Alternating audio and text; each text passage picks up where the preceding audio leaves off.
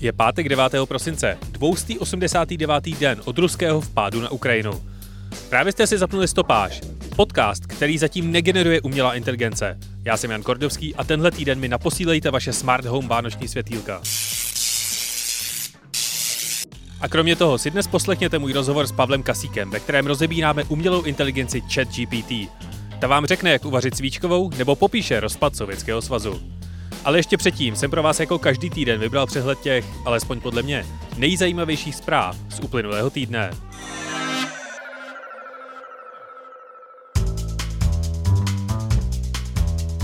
Předvánoční období už se na zprávách v tech světě začalo projevovat. A ač je jich hodně, žádná obří pecka se tenhle týden neudála. Nejvíc novinek je tentokrát kolem Facebooku. Jeho dohledová organizace Oversight Board přišla s informací, že program na moderaci a ochranu velkých a citlivých partnerů nebo uživatelů Crosscheck jde na ruku velkým firmám, newsroomům a celebritám. Občanští aktivisté, jednotliví novináři nebo jinak exponované osoby většinou ochranu v podobě lidského dohledu nad moderací nedostanou. Facebook využije technologií firmy Yoty na identifikaci věku uživatele z jeho obličeje. První služba, která tuto verifikaci dostane, je randící platforma Facebook Dating. A Facebook také pohrozil, ostatně jako pokaždé, když se podobný zákon někde ve světě objeví, že stáhne veškeré spravodajství ze své platformy, pokud by byl spojenými státy donucen dohodnout se s vydavateli na rozdělení zisku vydělaného na jejich obsahu. Joe Biden a Tim Cook tento týden na společné tiskové konferenci ukazovali, kde bude tajvanská firma TSMC vyrábět počítačové čipy na území USA. Továrna v Arizoně bude od roku 2024 dodávat čipy nejen pro Apple, ale i firmy AMD nebo Nvidia. Tiskovka je hlavně vyjádřením snahy o větší nezávislost na Číně. Pentagon změnil rozhodnutí, aby jeho cloudové řešení dodával pouze Microsoft. Zakázku za 9 miliard dolarů si rozdělí ještě Amazon, Google a Oracle. Maskova firma Neuralink čelí vyšetřování federálních úřadů, že se svými experimenty trápí zvířata. A Kanye West nakonec pár let nekoupí. Prodej pravděpodobně ukončila sama firma Parliament Technologies. V Austrálii po 30 letech plánování začala stavba největší vesmírné observatoře na světě. Celý komplex bude mít dohromady rozlohu kilometr čtvereční a bude rozložen na dvou kontinentech. Australská část bude odbavovat nízké frekvence, jeho africká pak frekvence střední. Lži a dezinformace o změnách klimatu se letos na Twitteru opět šířily víc než minulé dva roky. Podle analýzy Londýnské univerzity letos vzniklo přes 850 tisíc do této kategorie spadajících tweetů. Evropská unie se dohodla na zákazu importu produktů způsobujících odlesňování. Dovozci palmového oleje, soji, kávy, kaučuku, masa ze skotu nebo dřeva musí prokázat, že při jejich výrobě nedošlo k ničení světových lesů. Zákon musí ještě schválit parlament a jednotlivé státy Unie. A žena v australském Adelaide poprvé po 26 měsících vynesla svůj koš. Za rekordem není její lenost, ale snaha o maximální možnou recyklaci odpadu. A co se stalo ještě? Barvou roku je podle Pantone tmavě růžová Viva Magenta. TikTok influencerka Katie Sigmund dostala pokutu za odpal golfového míčku do Grand Canyonu. Předávaly se výroční ceny kryptokomunity, takzvané Crypties. Boeing vyrobil poslední letadlo 747. Koupil si ho nákladní dopravce Atlas Air. Nejvyhledávanějším slovem na internetu byl letos Wordle. Přes 11 zaměstnanců New York Times ve čtvrtek vstoupilo do 24-hodinové stávky, protože váznou vyjednávání mezi zaměstnavatelem a odbory o zvýšení platů či práci z domova. K takhle rozsáhlé stávce došlo poprvé po 40 letech. Apple po letech konečně poskytne end-to-end šifrování pro data, která schromažďujeme v iCloudu. Bez vašeho zařízení se tak k ním nikdo, včetně Apple samotného, nebude moc dostat. San Francisco po protestech veřejnosti přehodnotilo své týden staré rozhodnutí, že policie může v určitých situacích použít roboty schopné zabíjet. Zákon přepracuje nebo úplně zruší. Ve skotské obci Stonehaven způsobil rozruch zbloudilé mládě Lachtana. Studie za pomoci 3D vytištěného ptáka ukázalo, že i červenky obecné irituje nadměrná doprava a pod římským kolosem se našla kostra jezevčíka. Údajně se měl účastnit gladiátorských zápasů. Archeologové si ale nejsou zcela jistí jak. A stalo se to mnohem, mnohem víc. Třeba v Německu policie rozprášila pokus extrémistů o převrat, který měl za cíl vrátit druhou říši. Určitě si přečtěte článek od Filipa Harcera o tom, jak chtěl německý šlechtit zaútočit na Reichstag. Ale ještě předtím si dejte můj rozhovor s Pavlem Kasíkem o umělé inteligenci, díky které se už dnešní školáci nikdy nebudou muset trápit referáty.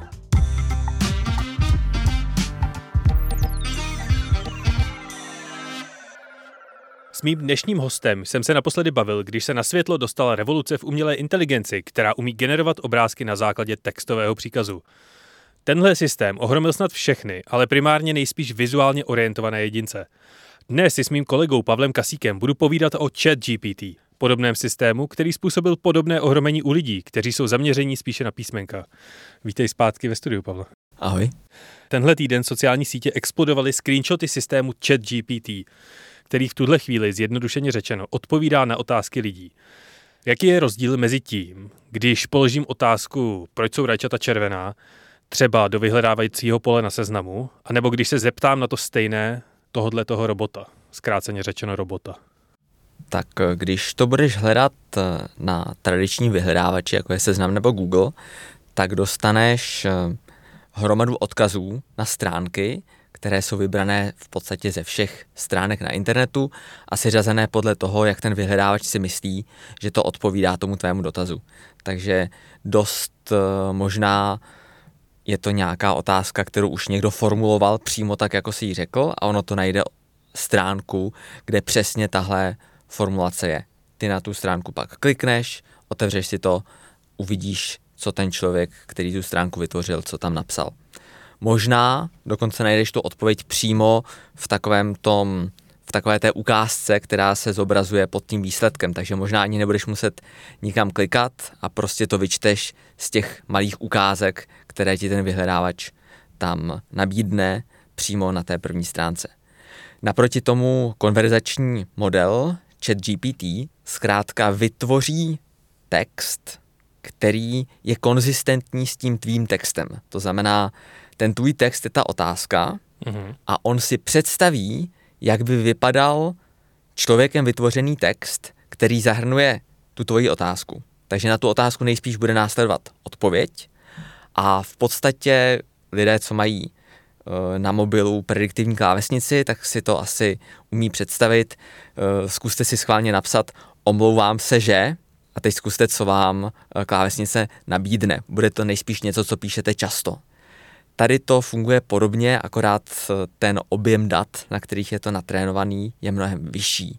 To znamená, co to bylo, červená rečeta? Proč jsou rečeta červená? Jo, tak ono to začne generovat text, který by odpovídal té otázce a začne tam psát něco třeba. To je zajímavá otázka, na kterou se můžeme podívat z několika pohledů a teď to začne generovat.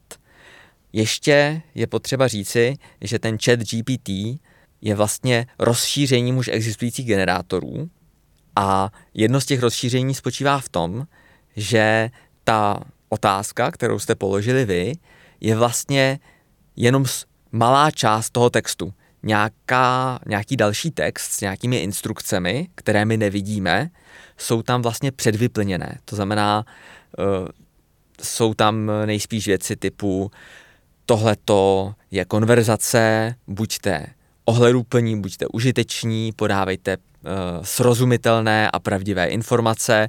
Pokud nebudete vědět, řekněte, že nevíte. Takže ten systém vlastně doplňuje tenhle ten text, včetně toho textu, který nevidíme, a výsledky jsou, eh, jak říkáš, docela působivé. Vypadá to, jako kdybychom se bavili, řekněme, s chytrým kamarádem nebo s někým, kdo eh, se nám opravdu snaží pomoci a snaží se s námi komunikovat eh, velmi věcně. No a kde tenhle ten model chat GPT bere svoje data? Protože se ho můžeme zeptat úplně na cokoliv. Já jsem se ho dneska ptal třeba na to, co znamená slovo formule v seriálu Formule 1. A on mi přesně vysvětlil, co to znamená. Tak jak to ten uh, model nebo ten robot, jak to ví? Na to je několik odpovědí, a teď mluvím trošku jako kdyby odpovídal ten robot, ale na to je několik odpovědí, některé jsou filozofické, některé jsou pragmatické, tak já začnu tou pragmatickou. On to ví podobně, jako to ví ten vyhledávač. To znamená, stejně jako vyhledávač si uložil do databáze spoustu textů a v nich pak vyhledává něco, co odpovídá tomu našemu dotazu, tak eh, taky neuronová síť eh, GPT-3, GPT 3.5 a teď to chat GPT, nastudovala hromadu textů. A když říkám nastudovala, tak to není úplně to samé jako uložit do databáze a poté prohledávat, to určitě není to samé, ale také to není úplně to samé, jako když my lidé něco studujeme. Ale možná z těch dvou je to trošku bližší uh, tomu lidskému uvažování a to v tom, že my také často úplně nevíme přesně, proč něco víme.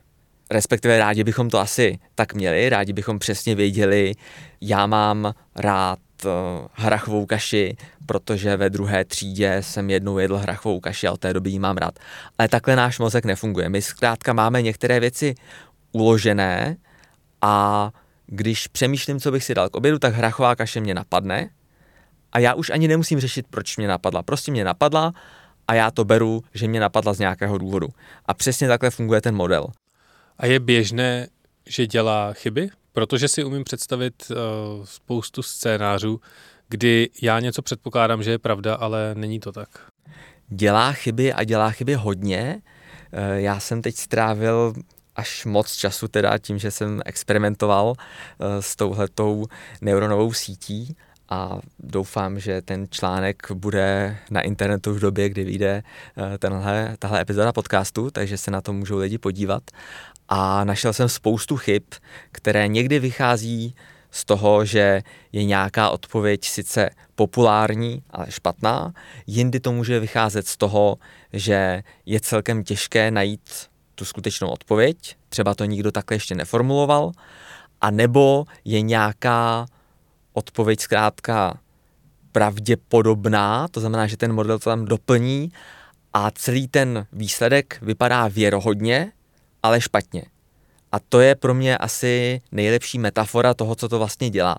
Já nevím, jestli znáš improvizační divadlo, mm-hmm. tak pro mě improvizační divadlo je nejlepší metafora pro to, co tyhle ty modely dělají.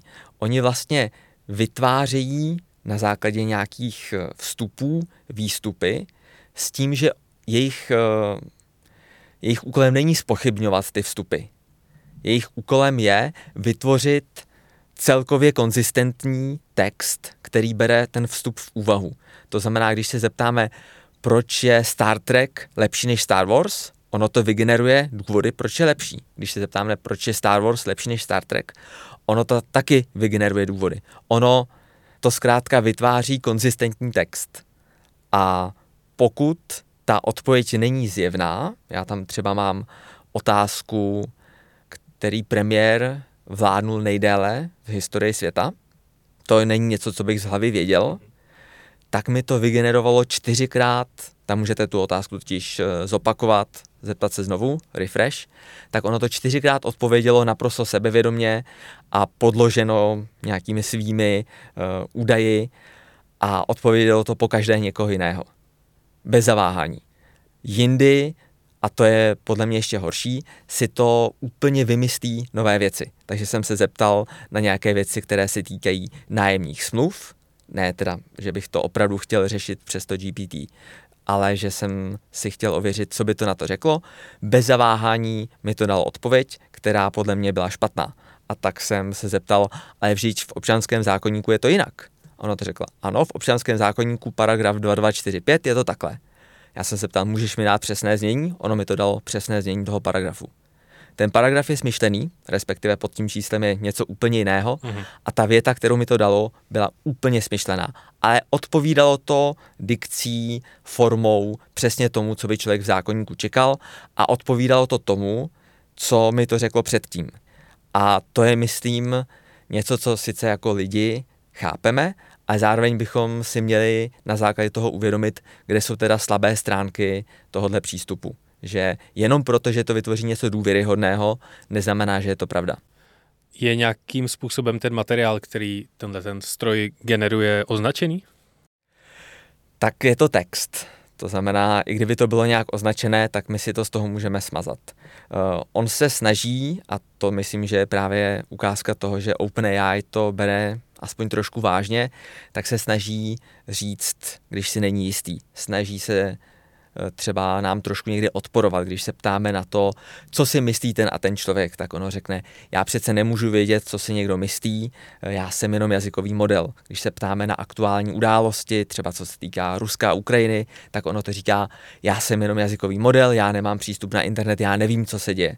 Takže jsou tam nějaké zjevné snahy zabránit nějakému zneužití nebo nějakým omylům. Na druhou stranu eh, Twitter je plný ukázek, kdy se lidem velmi snadno daří tyhle ty věci obcházet. No ale ten stroj musí přece nějaký kontext na to, na co se ptám mít. Protože já jsem se ho třeba dneska zeptal, jestli existuje život na Marsu. On mi odpověděl naprosto jasně, neexistuje, nebo respektive nemáme to potvrzené a dřív, než se tam někdo dostane, tak eh, pravděpodobně to ani vědět nebudeme. A já jsem na to odpověděl, ale vždyť přece David Bowie tvrdí, že jo. A on řekl, no jo, ale David Bowie je umělec, jeho dílo, tak musíme brát jako umění a fikci. To je dobrá odpověď, je to ukázka toho, kdy se všechny ty věci sešly tak, aby zafungovaly tak, jak by měly. To znamená, chová se vlastně racionálně v kontextu. Na druhou stranu to, že říkám slovo racionálně, tak to už je něco, co já, já tam vkládám ten význam. Tady se dostáváme do té filozofie, že my vidíme, že něco tvoří inteligentní text a my máme pocit, aha, tak to musí být inteligentní forma života nebo inteligentní bytost, protože to tvoří inteligentní text. A je to podobné, jako když eh, někdo ve středověku viděl eh, nějaký hrací strojek a říkal, no ale to je přece muzikant. Zatímco my si dokážeme, když ten hrací strojek rozebereme, tak vidíme, že je tam uh, ta pružinka a ty kolíky, které v předem určeném pořadí brnkají na ty strunky to, co teď sledujeme, je doslova miliardkrát složitější. Vlastně se blížíme tomu, že ten stroj se svojí složitostí začíná blížit tomu stroji, který máme v hlavě. Začíná se blížit mozku, který je taky stroj.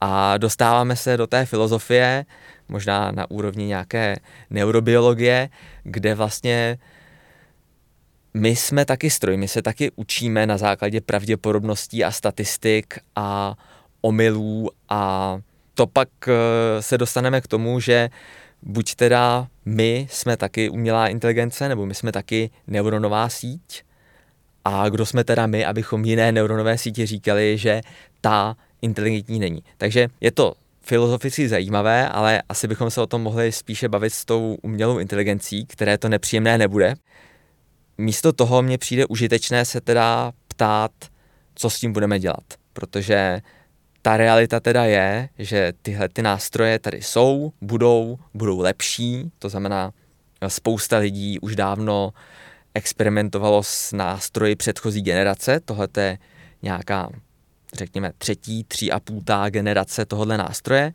A pravděpodobně během několika měsíců uh, OpenAI uvede čtvrtou generaci, GPT-4, ale podle mě je užitečné, abychom se pragmaticky teda ptali, co budeme moci pomocí těchto nástrojů dělat, jaké neplechy tyhle nástroje dokážou napáchat v rukou někoho, kdo je chce zneužít a jak vlastně budeme definovat sami sebe a to, jak řekněme, pracujeme nebo jak se bavíme, jak vlastně se tyhle ty naše přístupy změní, když tyhle ty nástroje budou široce dostupné.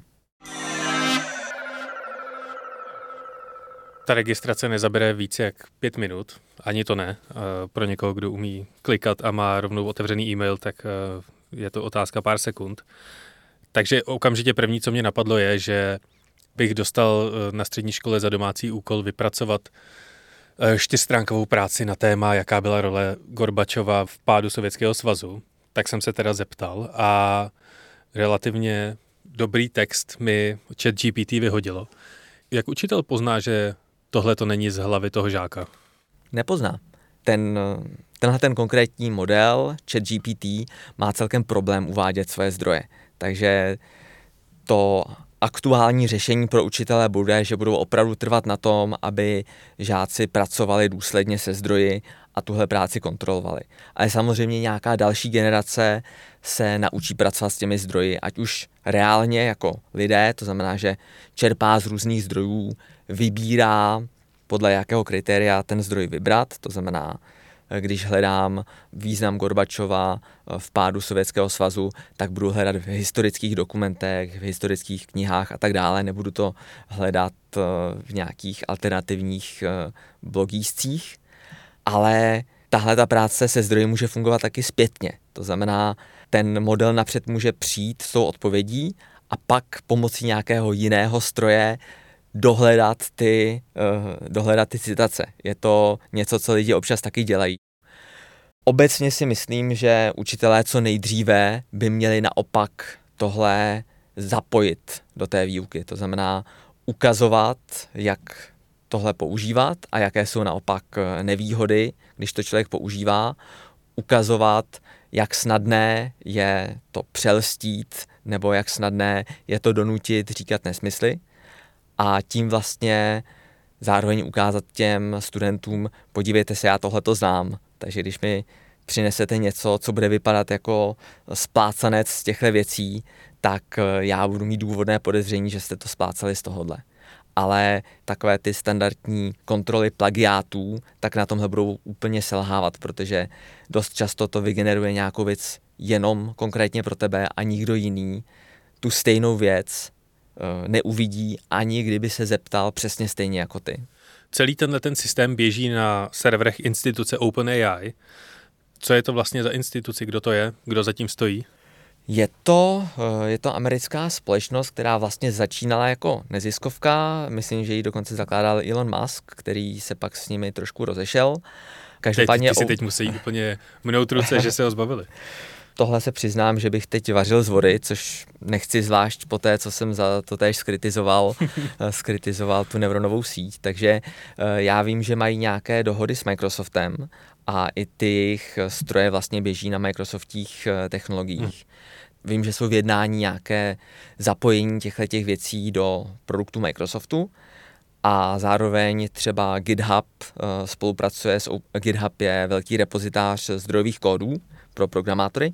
Ten taky koupil Microsoft a zároveň GitHub s OpenAI spolupracuje na vývoji eh, nástroje, který pomáhá programátorům kódovat, všem programátorům, co to ještě neskusili, tak doporučuji jednak v chat GPT vyzkoušet, aby jim pomohl s kódováním, protože to jsou věci, které opravdu jsou krásně zpracované, nejen graficky, ale i skutečně ty výsledky fungují. A zároveň zkusit eh, nástroj Copilot, který při tom, jak programují, tak jim automaticky navrhuje další funkce nebo opravy toho, co už naprogramovali. Je to překvapivě dobré a když se mě někdo ptá, kde teda ta neuronová síť pomáhá, tak tohle je jeden z mých příkladů, protože tam i lidé, kteří tomu rozumí, tak jsou často šokováni, jak užitečné to může být. Jak je možné, že s takhle viditelnými pokroky v umělé inteligenci přichází neznámé neziskovky typu OpenAI a ne technologické giganty typu Google, Facebook, Amazon nebo třeba Apple? Tak já bych řekl, že OpenAI už je docela známá, že už eh, vlastně poslední... No tak pojďme zastavit tady 20 lidí na Andělu a zeptat se jich. Ano, ano, to je pravda, ale eh, v oboru je známá, což je v podstatě to důležité a řekněme, že od roku 2020 měli těch úspěchů hodně a i ten generátor obrázku Dalí je od OpenAI a eh, nedávno přišli s rozpoznáváním řeči Whisper a teď mají teda už několikátý generátor textů v pořadí, takže opravdu do toho šlapou. Co se týče těchto ostatních uh, velkých firm, tak uh, jak Google, tak Facebook uh, mají spoustu pokroků v umělé inteligenci. Nedá se říct, že by v tom zaostávali. Ostatně i tady v seznamu je tým, který se zabývá strojovým učením a tak dále. Takže firmy většinou se ale soustředí na to, aby ty nástroje přinášely užitek směrem dovnitř. To znamená, že Google ladí hlavně strojové učení tak, aby pomáhalo Google s cílením reklám, s optimalizací vyhledávačů. Google má ostatně Google Translate, což je velký překladač. Microsoft má také svůj překladač, Facebook má svůj překladač, Facebook má zase spoustu strojového učení, které se soustředí na to, co ta platforma potřebuje, co jí trápí. Takže detekce nějakého spamu, detekce falešných účtů a tak dále. Takže Strojové učení už dávno není nějaké sci-fi, to všechny velké firmy velmi pragmaticky využívají, jenom nemají vlastně potřebu to takhle prezentovat, protože dalo by se říct, co, co by z toho měli. Oni prezentují často nějaké ukázky. Jedna věc, kterou z toho mají, to se musím opravit, jedna věc, kterou z toho okamžitě mají, je obdiv ostatních vývojářů, což vede k tomu, že když se vývojář uh, rozmýšlí, kde by dělal, samozřejmě chce dělat tam, kde se pracuje na zajímavých projektech. Takže pro Google, Facebook, Microsoft a tyhle firmy je samozřejmě zajímavé, když prezentují své pokroky ve strojem učení i veřejnosti, protože tím vlastně přilákají nové talenty. Mně z toho, co jsem viděl a co si dneska říkal, tak mi vyplývá, že by vlastně budoucnosti vyhledávačů mohlo být čistě tohle strojové učení, protože si ho můžu zeptat na jakoukoliv otázku a místo toho, abych si musel vybrat z prvních 20 odkazů a tam ještě sám zkoumat, jak se ten recept na svíčkovou dělá, tak se prostě zeptám tohle toho robota, téhle umělé inteligence a ona mi to rovnou naservíruje. Já si myslím, že to tak není. Jasně, když, když vařím svíčkovou, tak skutečně je mi možná jedno, odkud ten recept pochází. Byl bych nejradši, kdyby mi to ukázalo jenom ten kratoučký recept, který já si stejně nějak přizpůsobím a nepotřebuju číst ten dlouhý příběh o tom, jak ten člověk se v dětství e, zamiloval do svíčkové a postupně jí deset let zdokonaloval, aby nám pak dal na konci, když už se podíváme na všechny ty reklamy, aby nám dal ten svůj recept na svíčkou, který je stejný jako všechny ostatní ale u věcí, na kterých záleží, tak já potřebuji vědět, jak k tomu ty lidé došli. Potřebuji vědět, kdo to je, abych se jich případně mohl zeptat na podrobnosti, nebo abych věděl, jestli náhodou nejsou nějak zaujatí, nebo abych rozuměl, z čeho vycházeli. Když třeba hledám informace, které se týkají zdraví, tak je pro mě dost důležité, ze kdy pocházejí. Jestli je to informace z roku 94 nebo 2014, to je velký rozdíl jestli hledám informace o tom, kam cestovat, tak bych chtěl vědět, jestli náhodou zatím nestojí ten hotel, který doporučuje sám sebe, nebo jestli je to nějaká nezávislá organizace. A vlastně čím snazší je generovat text, a teď vidíme, že je to opravdu tak snadné, že ten počítač ani, ani nemrkne a vygeneruje nám text na libovolné téma, s libovolným vyzněním si řekneme. To znamená, že text bude to úplně nejlevnější, co na internetu najdeme. Kdybychom chtěli najít text na jakékoliv téma, tak ani ho nebudeme muset generovat, protože někdo to už vygeneruje před námi. Takže o to důležitější ale bude, abychom my věřili tomu, že zrovna tenhle ten text je pro nás relevantní. A ta důvěra podle mě bude pocházet právě z toho, že my budeme věřit tomu člověku, nebo té instituci, nebo tomu médiu, nebo tomu webu, nebo třeba té metodice, že nebudeme vědět, eh, kdo ten člověk je. To se nám asi často stává na internetu, že něco hledáme a vůbec netušíme, kdo to je. Ale když nám vysvětlí, jak k tomu došel, tak my můžeme zvážit, jestli mu budeme věřit nebo ne. Ty říkáš nejlevnější, ale já jsem zkoumal, kolik tak může stát provoz takové služby a našel jsem eh, výpočet ze zadu u od profesora Toma Goldsteina, který se na univerzitě v Marylandu zabývá umělou inteligencí. A ten spočítal, že provoz tohoto textového robota stojí zhruba 3 miliony dolarů na den. Kde na to OpenAI bere peníze? Podle mě je to v podstatě marketingová akce, která zároveň je jedním z největších experimentů v téhle oblasti, eh, jaký zatím proběhl. To znamená, my se na tu transakci můžeme dívat tak, že podívejte se, oni nám zadarmo dávají takovéhle krásné texty a je to v podstatě taková jako zážitková hra, ale z jejich pohledu je to přesně naopak. My zadarmo jim teď testujeme produkt, my jim dáváme spoustu zpětné vazby a to nejenom takže tam dáváme na ten palec nahoru nebo dolů, co tam je vedle každé odpovědi. My jim můžeme poslat zpětnou vazbu takhle. Ale už jenom to, jestli v tom dialogu pokračujeme, nebo jestli si to necháme vygenerovat znova, tak tohle všechno je zpětná vazba, která pak někdy půjde začlenit do té další fáze. Plus je to samozřejmě marketing, jak říkáš, ještě nedávno spoustu lidí o OpenAI neslyšelo a teď už je o tom třetí podcast eh, nebo třetí epizoda tvého podcastu, takže z tohohle pohledu, jestli je pár milionů dolarů hodně nebo málo na to, že ten dopad je celosvětový, jako koupit si celosvětovou kampaň by taky něco stálo. A nakonec eh, OpenAI se daří ty jejich produkty spoplatňovat. Vlastně GPT-3 eh, i DALI jsou produkty, které už nabízejí komerčně. To znamená, že pak už záleží na tom, aby si to spočítali, že i tyhle ty výpočty, které proběhly v úvozovkách zadarmo, oni zahrnou do tohohle budoucího spoplatnění. Takže já si nemyslím, že by na tom tratili. Než to tady zabalíme, tak eh, ty si do redakce pořád nosíš další a další technologické hračky a vždycky to tady všem ukazuješ a prezentuješ.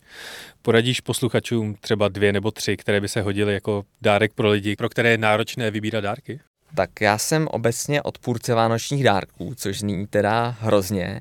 A určitě to nemá nic společného s tím, že jsem byl v bývalé práci nucen každé Vánoce vymýšlet, jaké dárky kupovat pod stromeček. Ale každopádně obzvláště jsem odpůrce Eh, kupování technologických hraček pro někoho jiného než pro sebe. Mm-hmm. Protože to obvykle chápu. nedokážete odhadnout, do jaké konstelace ostatních uh, gadgetů tam vstupujete. To znamená, kdyby mi někdo koupil počítač, tak jednak je to strašně drahý dárek a jednak já nejspíš budu naštvaný, protože to pravděpodobně nebude ten, který já chci a je to v podstatě takový dárek, který je spíš k naštvání. Takže co se týče technologických dárků, tak eh, buď to držet úplně na nějakém minimu, to znamená, je to něco, co se hodí všem, jako jeden často bývaly nabíjecí baterky, to znamená uh, nabíjecí AA baterky. Je to drahá věc, která se přitom hodí každému. To už teď asi úplně není, protože spousta našich uh, zařízení už má baterky zabudované, ale takové věci, jako jsou powerbanky nebo stativy, k telefonům, to si myslím, že je pěkná věc. Já třeba si myslím, že spoustu lidí nepoužívá uh, stativ na mobil a přitom je to úplně nejjednodušší způsob, jak výrazně zlepšit svoje fotografie nebo i videa. A zároveň je to něco, co se hodí úplně na každý mobil. A dokonce současné mobily tak eh, softwarově poznají, že jsou na stativu a trochu změní ten mod, kterým fotí a najednou mm-hmm. se do nich dostane víc světla a jsou uh, ty fotky daleko lepší. Eh, druhá taková věc, kterou nejspíš ten člověk doma nemá a možná o ní ani neuvažoval, pokud nečetl moje články loni, tak jsou digitální mikroskopy. To je věc, která mě naprosto fascinovala. Za mého dětství jsme měli optické mikroskopy, takové malé krabičky, které zvětšovaly třeba 50, 100 krát, měly svoji vlastní žárovičku a člověk něco našel, třeba nějakého broučka nebo nějaký drobek a teď to analyzoval. A nemohl jsem to nikomu ukázat, protože bylo prakticky nemožné to udržet na stejném místě a pozvat k tomu někoho jiného. Všechny ty digitální mikroskopy samozřejmě umí dělat fotografie, ať už jsou propojené s telefonem nebo mají vlastní displej ty dražší, tak můžu dělat fotografie, takže vy to, co najdete, můžete vyfotit a musím říct, že to fantastické, zvlášť pokud máte třeba děti a vezmete je opravdu venku prší a vy vezmete na výlet do mikrosvěta a přitom neopustíte obývák. Je to, je to fantastický. No a pak, když se teda bavíme o té umělé inteligenci, tak eh, já si myslím, že docela hezký eh, dárek je, že si dáte trošku práce a vymyslíte nějaký hezký obrázek eh, nebo třeba příběh na míru někomu a vygenerujete to. Takže můžete opravdu udělat něco, co je jakoby normálně by to bylo nad vaše kreativní síly, ale pomocí těchto těch generátorů skoro všichni zvládnou něco, co vypadá hezky, zvlášť když to třeba uděláte na míru tomu člověku nebo to skombinujete s jeho fotkou, tak ty výsledky bývají hezké. A e, ještě takový jako speciální dárek, který je podle mě nejen pro starší generaci, ale myslím si, že zvlášť třeba z pohledu té naší generace, já jsem zapomněl, jak se nám říká. My jsme mileniálové, co to jsme? Těžko říct. No. Já jsem myslím, mileniál. No, tak eh, řekněme, eh, že z pozice nás, co jsme s počítači vyrůstali, tak my, aniž si to uvědomujeme, tak víme spoustu věcí o počítačích a technologiích, které e, naši rodiče nemají jak získat. Takže pro ně vlastně spoustu těch současných hrozeb na internetu je mnohem nebezpečnějších než pro nás, protože náš první instinkt je, to je nějaký podvod, to je nějaký spam, to je nějaká blbost. Ale pro ně první instinkt je, je, tenhle člověk ode mě chce na bazaru něco koupit, no to je ale hodný on mi chce poslat kurýra, no to je hodný, ale že si dělá starost. Opravdu oni mi dají hotovost hned, no, no to je krásné. A na tyhle podvody, které jsou čím dál tím častější, je velmi jednoduché skočit. Takže udělat opravdu to, že si uh, s rodiči nebo prarodiči sednete k počítači, zkontrolujete si s nimi, že rozumí tomu, že tady mají e-mail, tady je internet, tady je heslo, tohle je zabezpečené a ukážete si nějaké ty nejčastější podvody. Může to být jenom 20 minut, může to být i třeba docela vtipné a vlastně to může být ten nejužitečnější dárek, kterým uh, letos dáte, protože je potenciálně můžete ochránit před ztrátou 10 000 korun třeba. Tak já jsem chtěl zakončit tady celou tu konverzaci nějakým vtipem na to, že úplně chápu, že nechceš dávat technologické dárky, protože to znamená doživotní tech support. A ty doporučuješ tech support jako dárek? No, jednorázový. Ono je to lepší preventivně, než to pak dělat zpětně. Jo, a to třeba ještě, když jsme u toho tech supportu, tak třeba dědovi jsem dal už teda jako k Vánocům třeba pět let zpátky, tak můj dárek byl, že jsem mu tam nainstaloval dálkové ovládání. To znamená, že eh, když mi zavolá, tak já se mu můžu na dálku připojit na počítač a z toho problému ho vytáhnout. Takže je to v podstatě pro oba je to jednodušší, než že bych tam musel jet kdykoliv eh, je nějaký problém a že jo, aktualizuje se Windows a najednou je všechno jinak, tak eh, tenhle ten vzdálený přístup taky může být docela takový jako zajímavý dárek, který se pak eh, v průběhu toho roku vlastně zužitkuje. Já slibuju, že tvůj článek o mikroskopech tak dám do jak do článku na seznam zprávách, tak do show notes tady k podcastu. A Moc ti děkuji za rozhovor. Rádo se stalo, děkuji. Tohle byl můj kolega z technologické divize Seznam zpráv Pavel Kasík. Díky.